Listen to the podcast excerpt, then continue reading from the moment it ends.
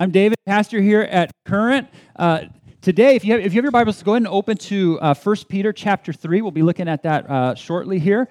Um, today, the topic is how Christians, very practically speaking, can share their faith. How Christians can share the gospel. Now, I know as, immediately when I say that, uh, there, there are undoubtedly an, a, a, lot of uh, emotions that kind of start to bubble up, some, some thoughts and feelings uh, that I want to address. Um, and so, if you, for instance, don't identify as Christian and you're here today and you're wondering, did, boy, did I, did I, pick the right day to come? They're going to be talking about sharing their faith. Uh, yes, you did. You picked a great day to come for, for a couple of reasons. One, I hope that you get to hear today what Christianity is about at its absolute core um, what it, it, means to be Christian at the very, the very essence, the very core of it all, because it's been my humble uh, experience that with my friends who don't identify as Christian, they, they often miss. Uh, they don't understand what it's, abs- what it's absolutely about at, at its core. So I hope you hear that. But then, number two, I hope you also get to hear what it means to actually, for, for Christians to share their faith in a way that's not so, you know, how Christians often get the rap of doing that. Does that make sense? Um, because even as a Christian, by the way, myself, I've experienced, you know, evangelism, being evangelized in ways that have felt uncomfortable. Wait, as a Christian? Yeah. I remember when I was an undergrad at UC Berkeley, uh, that's apparently a place where you're going to be evangelized among many other things. Uh, and uh, I remember I was just walking around uh, Sproul Plaza, which is really kind of like the main area of you know protest, anti-protest, all that sort of thing. So if you're to be evangelized, you might as well be evangelized in that area. And there's groups out there just kind of doing that that thing, Christian groups. And they came up to me and they're like, you know, we need we need to talk to you. I was like, okay. Um, and they started going launching into it. And I didn't even get the chance to say, dude, we're on the same team. Like, uh, I, I, believe, I, you know, hey, I believe. Like, it's just, hey, you need to hear something, and you know, uh, and, and so on and so forth. And at the end of it, I was like, yeah, I'm, I'm Christian, guys. Oh, oh okay. Um, and so I, have been on the receiving end of understanding, you know, uh, kind of how that can be. Uh, so hopefully today, as we talk about it, you can understand, okay, what's it, what's it supposed to look like uh, truly?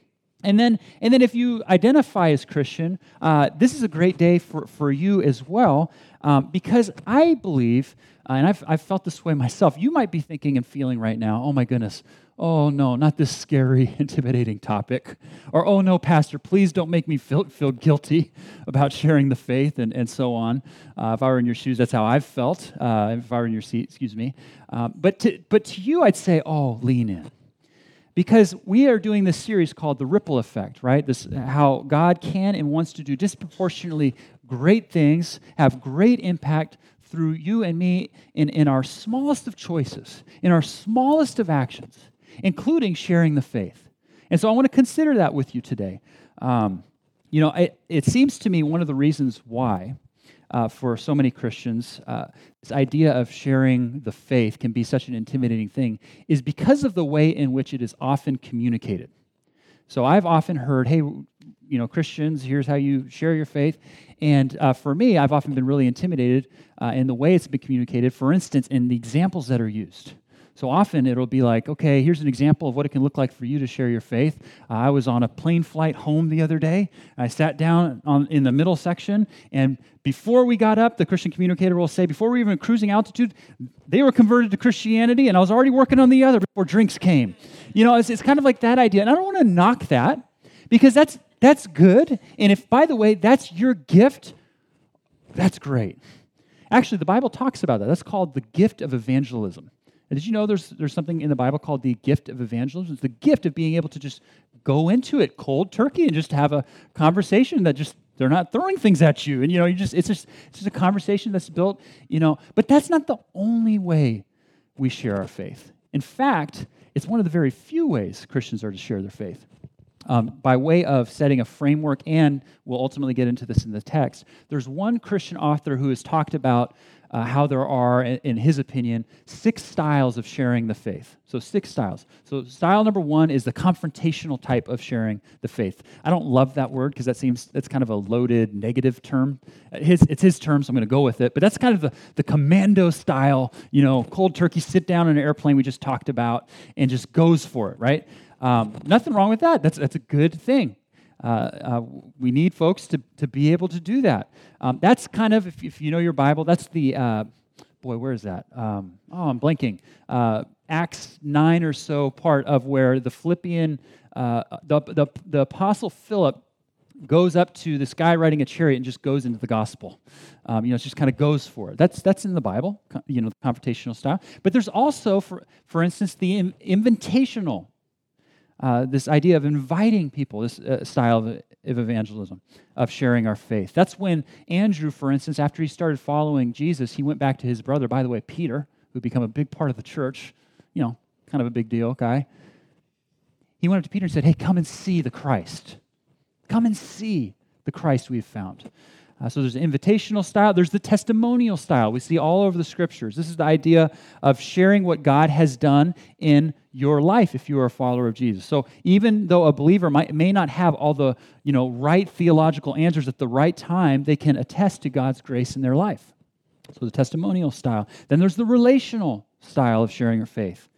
Uh, this is sharing the faith in the context of relationships, of course, with in friendships f- with family members, coworkers. This idea of over time a Christian life bearing witness to Christ and how that affords opportunities to share the faith. Number five, there's there's the intellectual style. Uh, this is like Acts 17 or so when the Apostle Paul rolls up into Athens and starts saying, Hey, you, you guys believe in a God uh, uh, that says to the unknown God, Well, I tell you, this God is, is, is the living God, and is Jesus. And he just goes at it from an intellectual standpoint. If you want to read up on that story, it's, it's pretty interesting later. That's Acts 17. But it's this idea of, of appealing to the intellectual basis of Christianity. And then number six, uh, there's this style of, of, of service serving can be an effective gateway for sharing the gospel. The gospel lived out in service opens doors or can for Christians to share the reason why they serve. Now, here's the reason why I go into that, other than it's, it's in our text actually, is, th- is that I, I really want to convey this idea that it, there's not just one style of sharing the faith. It's not the just cold turkey commando style, like just go up and just, you know, on the street corner, go for it. But there's many different ways. In fact, there's so many different ways that we can actually, each and all of us, if we so choose, step into them now, even this week. And as we think about, by the way, Easter approaching, where we've talked about as we started our series last week and we continue it today, you know, there's just this time in the in the calendar year in our culture that people just tend to be a little bit more open spiritually to Christianity. Easter's the time and we're going to throw a big party and we're going to try to and so if we can if we can all uh, do our best to prepare individually and as a church uh, for for this opportunity that god puts before us we want to do so. Um, so here's the text. We're going to be looking at 1 peter chapter 3 just one verse. There's so much here as we'll as we'll see. Um, but what we're going to be seeing here is what does sharing the gospel look like and how can you and i do it? Um, let me read the text and then and then we'll jump in. Uh, so uh, Peter says to this early church, Always be prepared to give an answer to everyone who asks you to give the reason for the hope that you have. But do this with gentleness and respect. Uh, the first component to sharing our faith, Peter's going to give us three here, as I see it, is number one, we see that there, we, we see their story. Okay, often when I've heard this text used, uh, from, eh, from Christian leadership perspective or just communicating, hey, sharing the gospel, it's often immediately jumped to here's what you can do, Christian, in terms of sharing the faith. Here's what you can do. Now, that's here in the text. We'll get to that. But notice first that Peter is describing a context where people were asking Christians about their faith. You see that? Always be prepared to give an answer to everyone who asks. In other words, the early church were being asked about spiritual things. They were being asked about their faith, and they had the occasion to answer. Um, I think the first thing for us to kind of glean from here as we kind of understand what, what Peter is showing us um, is that Christians need to have and develop genuine friendships with people who don't identify as Christian. I mean, that might sound like duh. That's where it starts. I was talking to someone recently. They came up to me, Pastor, Pastor, um, no, nobody here. I, you know, I have all these people at work asking me these questions about the Christian faith. Please help me. And she was really distressed because she was saying, "Oh man, I don't know how to answer these questions. I don't want to say something wrong." And she just, you know, she just really worked up. She's like, "Please, can you, can you help me?" And you know what I, what I said to her in that moment was like, I said, "Hey, you know, I, man, yeah, I'd love to help you. I'd love to address, you know, the questions that you're asking. But first, can we just pull the lens back and say, man, it's awesome that people are asking you these questions. She's stressed out about it. I was like, that's amazing that people are asking you these questions because it's my humble experience that for us as Christians, it, it, it's very easy to just kind of cloister ourselves off and only hang out with other Christians. This might sound funny. It's really easy for me to do as a pastor. In fact, in some respects, it's actually more easy for me to do it. Don't get me wrong, I love hanging out with you. I love hanging out, you know. Um, for those of you guys who are here as Christian, but even those of you guys who are here at, at, who don't identify as Christian, I love hanging out with you. But if I'm just hanging out with people who are open to coming to church, I'm not doing what Peter's talking about. We need to, it, this is not a monastic faith. We're not supposed to just kind of go off to the side and just have our little small groups and never, no, no. And sometimes it's interesting. We could be work, we could be working, we could be there in the workplace, and we have a friendship, kind of, sort of, with the person sitting next to us, but not really. Like they're more of an acquaintance, right? The Facebook tag is acquaintance, not friend. Like we don't know about their life, such that they'd actually be even asking us questions, right? Um, Peter is saying, always be prepared to, get to, to answer everyone, which means, Christians, we got to be intentionally, deliberately spending time in developing friendships with those who don't know Jesus. Um, you know what? One of my humble observations has been people ask questions. We all ask questions. I ask questions, We all ask questions. It, it's been my experience that my, my atheist friends almost ask more questions about God than my religious friends. I don't know if that's been your experience or if that's who you are. I have found that atheist friends of mine are actually asking a lot of spiritual questions. Are you in a place where you're there to answer the questions? And by the way, not as some conversion project, right? Where does this all start? This starts as a friendship, actual friendship, which means they're not a project. It means hearing their story, their story, asking about them, getting to know them. No, Cindy loves to say, and I think it's so helpful, knowing the color of their sofa. What, a, what an insightful thought. What they like to eat. You know, moving from acquaintance to friendship that we'd actually ask and be in each other's lives. You know, it starts with their story. One of my favorite questions, if you want to kind of add this into your um, repertoire of asking people questions, uh, one of my favorite questions is to ask Do you have spiritual beliefs? I love asking that question. I, I, I think I've asked it already today. I ask it every week on Sunday, any number of times throughout the week. I love asking that question because it's just an open ended way of hearing where people are at. It's not an offensive, like, so are you, XYZ? It's just, hey, tell me your story. How are you processing things? And we get to hear where they're coming from and just kind of engage and, you know, maybe share, maybe not, but it starts with their story, such that people would even ask, you know, Peter was talking to a group of Christians that were living such radically different lives, like radical lives that people couldn't help but ask. So, for instance, like what kind of, how might these questions come out, say in the workplace? You know, so and so, like why, why is it we just came out of that executive meeting? Why is it that you were you were pushing credit to others so much, like you're just so humbly when you were the impetus behind that project? Like, why are you not as concerned about being a big shot like, like most others, and you're, you're just caring about the team? Why, why, do you, why, do you, why do you choose to serve others the way you do? Why are you spending your time helping the needy? Why do you go to, why do you go to church? I used to do that when I was a kid. I just, why do you, do you hear that these are things that just kind of are already, are, are, are spiritual conversations that we could, in friendship, have the honor of stepping into and, and, and, and engaging? Um, the list can go on and on, but we have to be in people's lives, Christian friends. It starts with their story, which is such the gospel, and we'll get to the gospel here in a second. The gospel is other focused. We can so quickly think it's about us. Let's quickly get to us. We're getting there, guys. But it starts with the other. The gospel is always the other, hearing, listening to their story, learning, growing together, serving, caring, loving. Uh, so it starts with their story, and then, yes, it is your story, my story, our story. Peter says, always be prepared to give an answer. You know, I, I humbly believe this is one of the most misinterpreted verses in the Bible in Christian circles.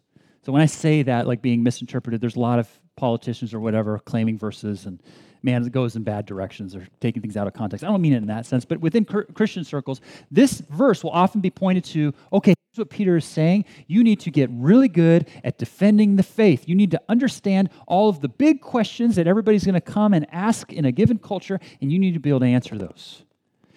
Specifically, that's called, that's, that's called apologetics, which is really the defense of the faith. Okay? And actually, to be fair, Peter's using that word. So in our English translation, at least the one I've been reading from, it says, always be prepared to give an answer. That word in Greek that we're translating answer is actually the word apologia, okay? Which could mean defense, and in other cases it means defense. Here it could even mean defense. But I don't think Peter was saying, okay, church family, here's what you need to do. You need to take a seminar, you need to read a book so you can answer everybody's really big, theologically deep questions. You know, how could a good God allow pain and suffering in the world? How and does science uh, reconcile with the faith? Is it compatible? And so on and so forth. Now, I've already mentioned in the very beginning that intellectual sharing the faith is a style, right? And that's good and that's right. And by the way, if that's a gift of yours, lean into that. That's good. But I don't think Peter was saying, hey, sign up for a course and make sure you get that. Why? Well, he goes on to explain what he means. Always be prepared to give an answer to everyone or defense to everyone who asks you to give the reason for the hope that you have. What's that? Is that some, you know, big theological question that you can answer? No, that's the gospel. Can you give a reason for why you believe in Jesus? Can you describe how you came, Christian friends, to put your faith in Jesus and why you believe in him today? Can you share your story? Can you articulate it?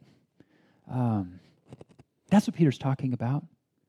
Some of you have heard my story. My story, just the bullet version, because I'm not going to go into all of it, um, is I grew up in a family uh, that were strong Christians. You know, took the faith very seriously. I was raised, taught about Jesus from a young age, both from my parents and in the church. And the more I learned about Jesus, the more I accepted and, and, and believed, and just it became more of who I was and, and who I am today.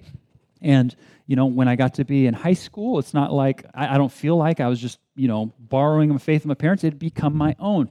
And yet, when I got into uh, UC Berkeley and people started to say to me, You just believe because you were raised that way, at first I said, Well, you know, I, I don't think that's true. I think I really believe this is my own. But people kept saying, as they're wont to do in Berkeley, you know, you just believe because you, you were raised that way. And finally I said, you know what? Maybe they're right maybe I have to give this some thought. Maybe I have to like kind of wrestle with this. So I went on a spiritual journey of sorts. It's not that cool. I just like to make it sound cool. Uh, just I just started to wrestle with this. Okay, like what what do I believe? Why do I believe what I believe? So for a period of about six months, I didn't leave the Christian faith. I didn't leave going to church. I didn't leave praying and, and all that sort of thing. But I started to just look into different things, you know, different life philosophies, different religions. I just tried to understand like what what do I believe? Why do I believe? And at the end of this six month spiritual quest of mine. I, I, was on a walk one day. I remember where I was, where I was even.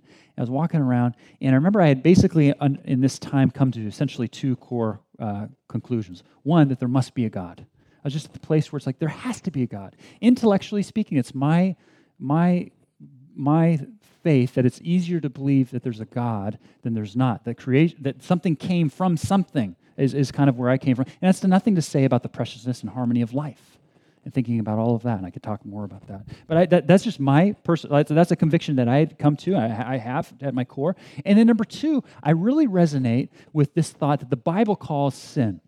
Different religions have different concepts for it, but to use a biblical term, this idea of sin, that we're not the way we're supposed to be, that I'm not the way I'm supposed to be. In fact, when I read Romans 7, where the Apostle Paul, this amazing guy who just loved and cared for others just 24 7, when he said, The things I know I should be doing, I'm not doing, and the things I know I shouldn't be doing, those are the things I'm doing, boy, that pegs me in the heart. I even did an experiment at, this, at that time, like to try to stop doing certain things. I can't, man, I can't do it. And the things that I could stop doing, I just changed the weird thing I was doing there to do something weird over it. It's, it's, that's like a core conviction of myself uh, that there's this sin. And so I remember I was on this walk, and I just, I just, I, I, I remembered a story about Jesus. It's not like I had read it earlier that day, but I just was contemplating the story. It just came to my mind. The story of after Jesus had healed the 5,000, and the 5,000 came back to him and said, Jesus, we want you to do another trick. We want to see another miracle. And Jesus was not all about that. He didn't want to be a miracle performer, a trick, you know, a magician. He just said, I'm sorry, I'm, no, that's not, that's not how it's going to go. And so everybody started to leave him. Well, everybody was leaving, including, it says, by the way, some of his followers. So he turns to his, the 12 disciples, is the main dudes, right? And he says, What about you guys? It is very intimate of vulnerable of questions. He says, What about you guys? Are you guys going to leave me too? And Peter said the words, To whom else will we go? You alone have the words of eternal life. And when I was reflecting, I was like, That's why I'm Christian. To whom else will I go? I already know I don't have it in me to do what any of the things say to get myself better before God, which I believe is there. I can't do it. Even as I know the things I ought to do, I got, I got that much. I can't do it. And so I need help. And oh my goodness, that's the gospel. That's what Jesus came to do, to do the very thing I can't do for myself. He lived the life I can't live, couldn't live, and died the death that I deserve. That's why I believe. That's my story. Uh, um, can you articulate yours? Now, it doesn't have to be, you know, some spiritual quest of a story. That's why, actually, if anything, I'm nervous about sharing my story because I don't want to say, hey, this is what your story needs to sound like. Nor does your story need to be like, you know, man, I got into drugs, I went into jail, and I found Jesus. The cell, the cell doors opened, and I walked out, and I was, you know, you know what I'm saying? Like, I mean, there's those stories out there, and they're amazing. You know, one of my pet peeves, and I'm just going to say this because I'm not talking to any of you personally. I don't know names coming to my mind. I can I can be a little bit more provocative from the stage because we're having a one-on-one. One of the things that really gets me is sometimes Christians will say, "Oh, my story," which traditionally is known as a testimony, by the way, bearing testimony to God. One of the, one of the things that'll just get me going is someone says to me, "If you say this, I'll be loving towards you," but they'll say, "Oh, my testimony, my story's so boring." I'm always like, "No, no, no, it's not boring." It's not boring, first of all, because if you believe in Jesus, the, the, the spoiler at the end of that is you've moved from death to eternal life. If that's a boring story, I don't know what's an interesting story, okay? So that, that's one thought. But number two, it's not ultimately your story. Number three, Paul, uh, Peter shows us God's story. You know, we're looking at their story just packed in this little verse, right? The reason for the hope that you have, where's the hope? Hope comes from outside. God's story. We've been seeing their story, your story, God's story. Can I humbly just say, of those three, the more important two are their story and God's story? These are kind of like open parentheses around our story, you know? Uh, even as, by the way, Peter started this whole thing by saying, always be prepared. That's important. Don't, don't hear me say it's not important. It's, it's, it's really important. In fact, I want to give you homework. I've never done this before at Current. I'm pretty excited about this. You have homework, church family, if you'll so do it. Um, if for those of you who are attending uh, current groups, if you're not in a current group, your homework is, hey, next season, get in a current group. Um, if, if you attend a current group, and actually, even if you don't, please do this, and you can find ways to, to work on this. But before current group this week, I'd encourage you to write out and be prepared to share your story. How you came to put your faith in Jesus and why you believe in Jesus um, your testimony, your story. And we're going to do it in a loving way. And if you don't identify as a follower of Jesus, we'd love to hear your story. Come sharing what, where you are on your spiritual journey. And you know what? The group would probably be interested in hearing why, what interests you about the Christian faith. Let's, let's come prepared to share your story wherever you're at. And I would just add two little notes to that. Let's adhere by the five B's of sharing. Have you heard of this? Be, be brief, baby. Be brief. Let's try to keep the sharing to three minutes. If you've been in small groups long enough, you know what I'm talking about. Three minutes, people, three minutes. No cape. Uh, Incredibles. Three minutes, be brief, baby, be brief. Uh, three minutes. And then, but not just for the sake of like helping our time, but being concise, right? Thinking about it and just, just, just working it out.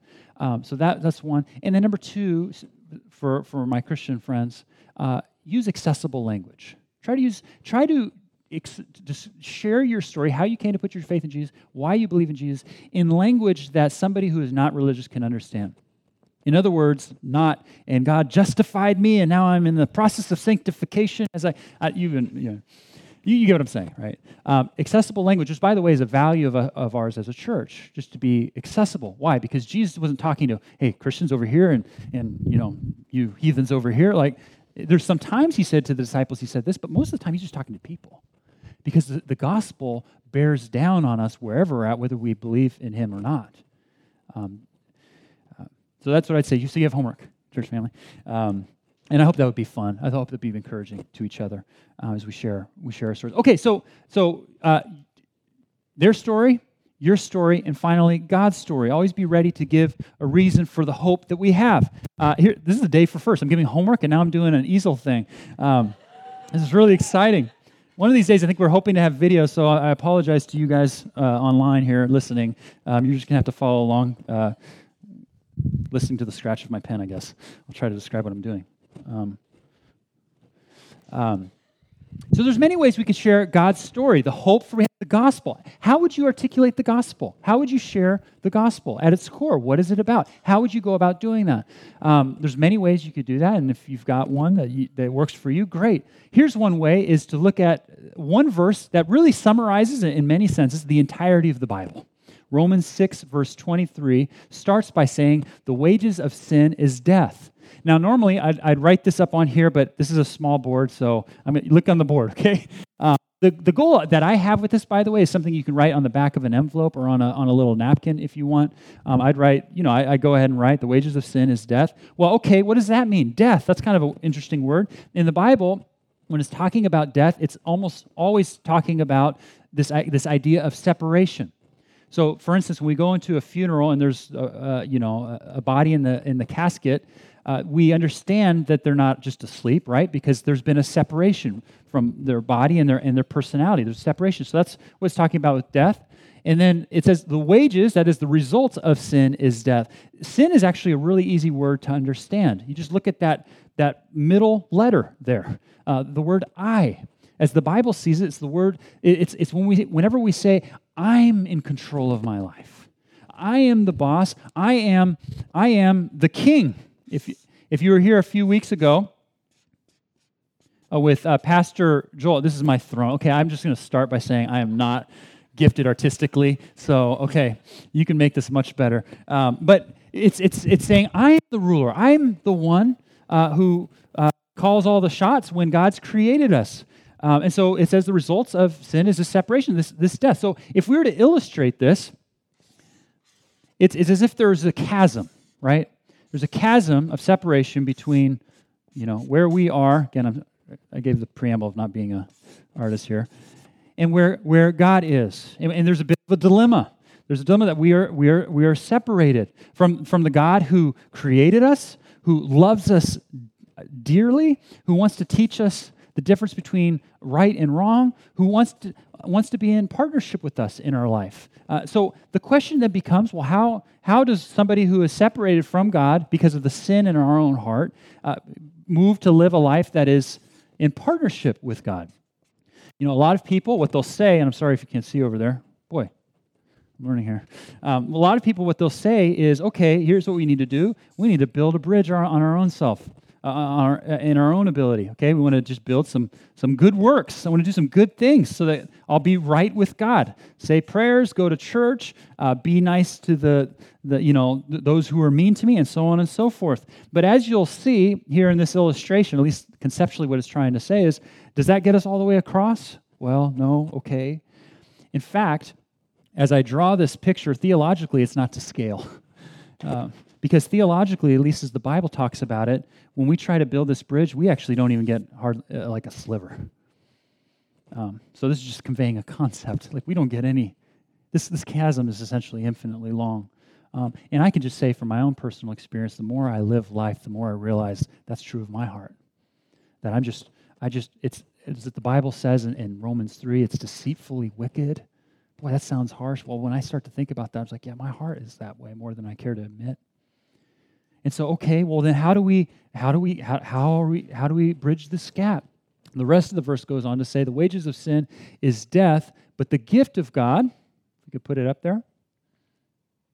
And you'll see, and it really is a gift, it's something to be received, is eternal life in Christ Jesus our Lord. Uh, that answers the question of how we, you know, the, the, the gap is bridged. You know, if we were to if we were to draw this out, the bridge would actually take an interesting, kind of funny looking shape that I think we'll all recognize. Of course, that's the cross of Jesus. That's, that's what Jesus has done for us. That's Him living the life that we couldn't live. And that's, by the way, also in this verse. You see, it says Jesus, uh, it says Christ Jesus. Jesus is often called Jesus Christ. That's not his last name. You know, it's like Jesus, uh, you know, Joseph and Mary Christ had Jesus Christ. Yeah, that's, that's the role. That's the role he played. That's why people called him that. He's the Messiah, which is the Hebrew word for the Greek Christ. He's the one who came to, to pay the payment that we deserve, to, to, to, to pay the payment of eternal separation that we deserve. You know, it's kind of like this idea if you're ever disciplined when you were younger, as I was many times, um, and you know, you know, my, my parents have this form of punishment or that form. It would be as if, you know, a friend or someone came over and said, you know what, uh, Mr. Collister, I'm to I'm gonna take that for David. I'm just to go ahead and take that. That would have been awesome, by the way. Um, but even that illustration misses it infinitely because how much greater this chasm and what the, the reality of this means to be brought back into right relationship, a new relationship with God. And that's what Jesus has done for us by living the life that we ought to live but can't, and dying the death that we deserve, such that we can be in a new relationship with Him. And what happens if we receive that, if we, if we accept that in our hearts, is another way of saying that, is we, we begin to live in partnership with Him. Now, uh, partnership uh, really begins to look like this. Because if, if there's a partnership in this relationship, who's the senior partner, right? I'd say God's the senior partner we begin to say, you know what, God, I'm not, I'm not living the life that I ought to live, and I, I want to live the life you've called me to. Now, when we put Him as ruler in our lives, uh, I've, I, you know, when I've shared this with, with people before, uh, often people will say, man, this is really scary. I'm not sure I, am good enough to walk across this bridge. I'm not sure I, I'm not sure I'm good enough. But you know what? Accepting Jesus into your heart and living in partnership with God is not saying that you'll now become a perfect person. Let me be the first to tell you that doesn't, that's not how it works. In fact, that's the point. That's why Jesus died. And so when you cross over here, it's not to say you're going to never do anything wrong or you're not going to be bad or you're not going to uh, you miss the mark from time to time. You're going to. But it's saying, you know, in this new relationship, God, I need, I, I want to follow you as best I can. I need your help in that. Which, by the way, means when you mess up, what you're going to do, you say, God, I messed up and I need your help. I'm, I'm living on my own throne again. I need your help. So how do we summarize this? How do we summarize Romans 6:23? Something you can do on your little napkin. It's it starts with understanding, realizing that we are separate separated from God, and it's receiving what Jesus has done for us on the cross. Dying for the sins, paying the payment that we that we deserve, and then it's living into this new life of a new relationship of God as Lord of our lives because of what He's done for us. Um, that's the gospel. And if you share this, friends, Christian friends, if I can just say this, if you share this, which I pray and hope you get to, or some version of it, please also at the end ask the question so is this something you want? Is this something you've walked across? Have you walked across this bridge? Or is this something you're still working on, thinking about? And the reason I say that is because often I think Christians, we, you can get to the place where you share all of this, but then you don't give an invitation. But you got to give an invitation because it's the good news of eternal life of Jesus. Not in a jam it down their throat, make them feel pressure question, but an invitation hey, do you want this? Um, look at how uh, Peter kind of ends this whole thought. He, he says, always be prepared to give an answer. Uh, and give the, the reason for the hope that you have. And he says, concluding this, um, and do this with gentleness and respect. I love that thought. Uh, if you're experiencing it from a Christian who's evangelizing you without gentleness and respect, you can, you can call them out on that. Hold on. If you're like me and you're being evangelized as a Christian, you can do it. Be loving and say, hold on, but come on, guys, you know, and all that. But, but the, the point here is Peter's saying that's not the gospel. The gospel is God, for each and every person, starting with Christians, came and just offered himself freely.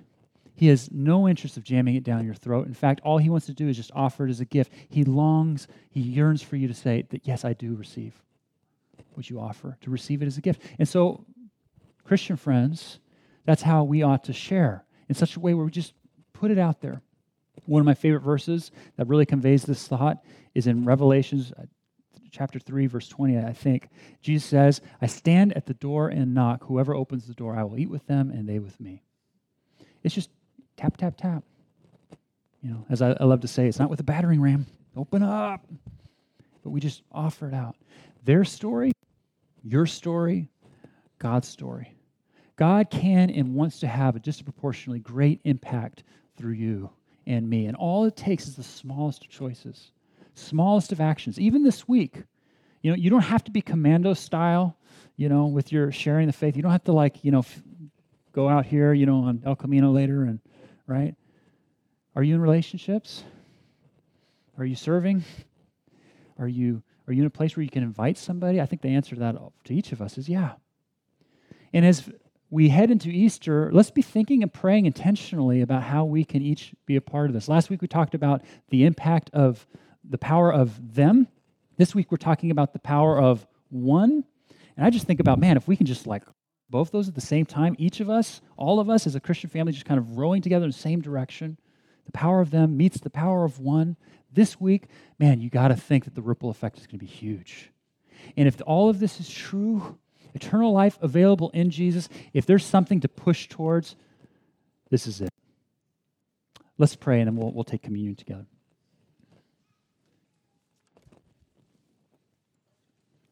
Father, thank you for sending your Son to live among us and to live the life that we ought to have lived, and we, we just couldn't. We didn't have it in us. We don't have it in us. And, the, and then to die the death that we deserve. Lord, we just, we just thank you. And, and we're, we're just, man, we're so grateful that you love us so much that you just say, hey, this is what I've done for you. Will you receive it? Uh, Lord, would you help us as, as a church family offer that to those around us and in our lives? Not in a conversion project sort of way, not in a jamming it down, Bible thumping sort of way, but in a loving, invitational, hey, this is, come and see. Or this is what God has done for me. Lord, would you give us boldness, even heading into Easter? Lord, we, as a church, we say we exist to point people towards, towards Jesus. Lord, would that be the case this week and the next? Would you help us pray towards these things? And the fathers, we enter into communion now. Lord, would you uh, be here at this time? We lay our sins before you. We miss the mark more often than we care to admit, but we recognize that and we receive what Jesus has done for us again today and we celebrate that he's going to return soon. We love you, Father. We pray all this in Jesus' name. Amen.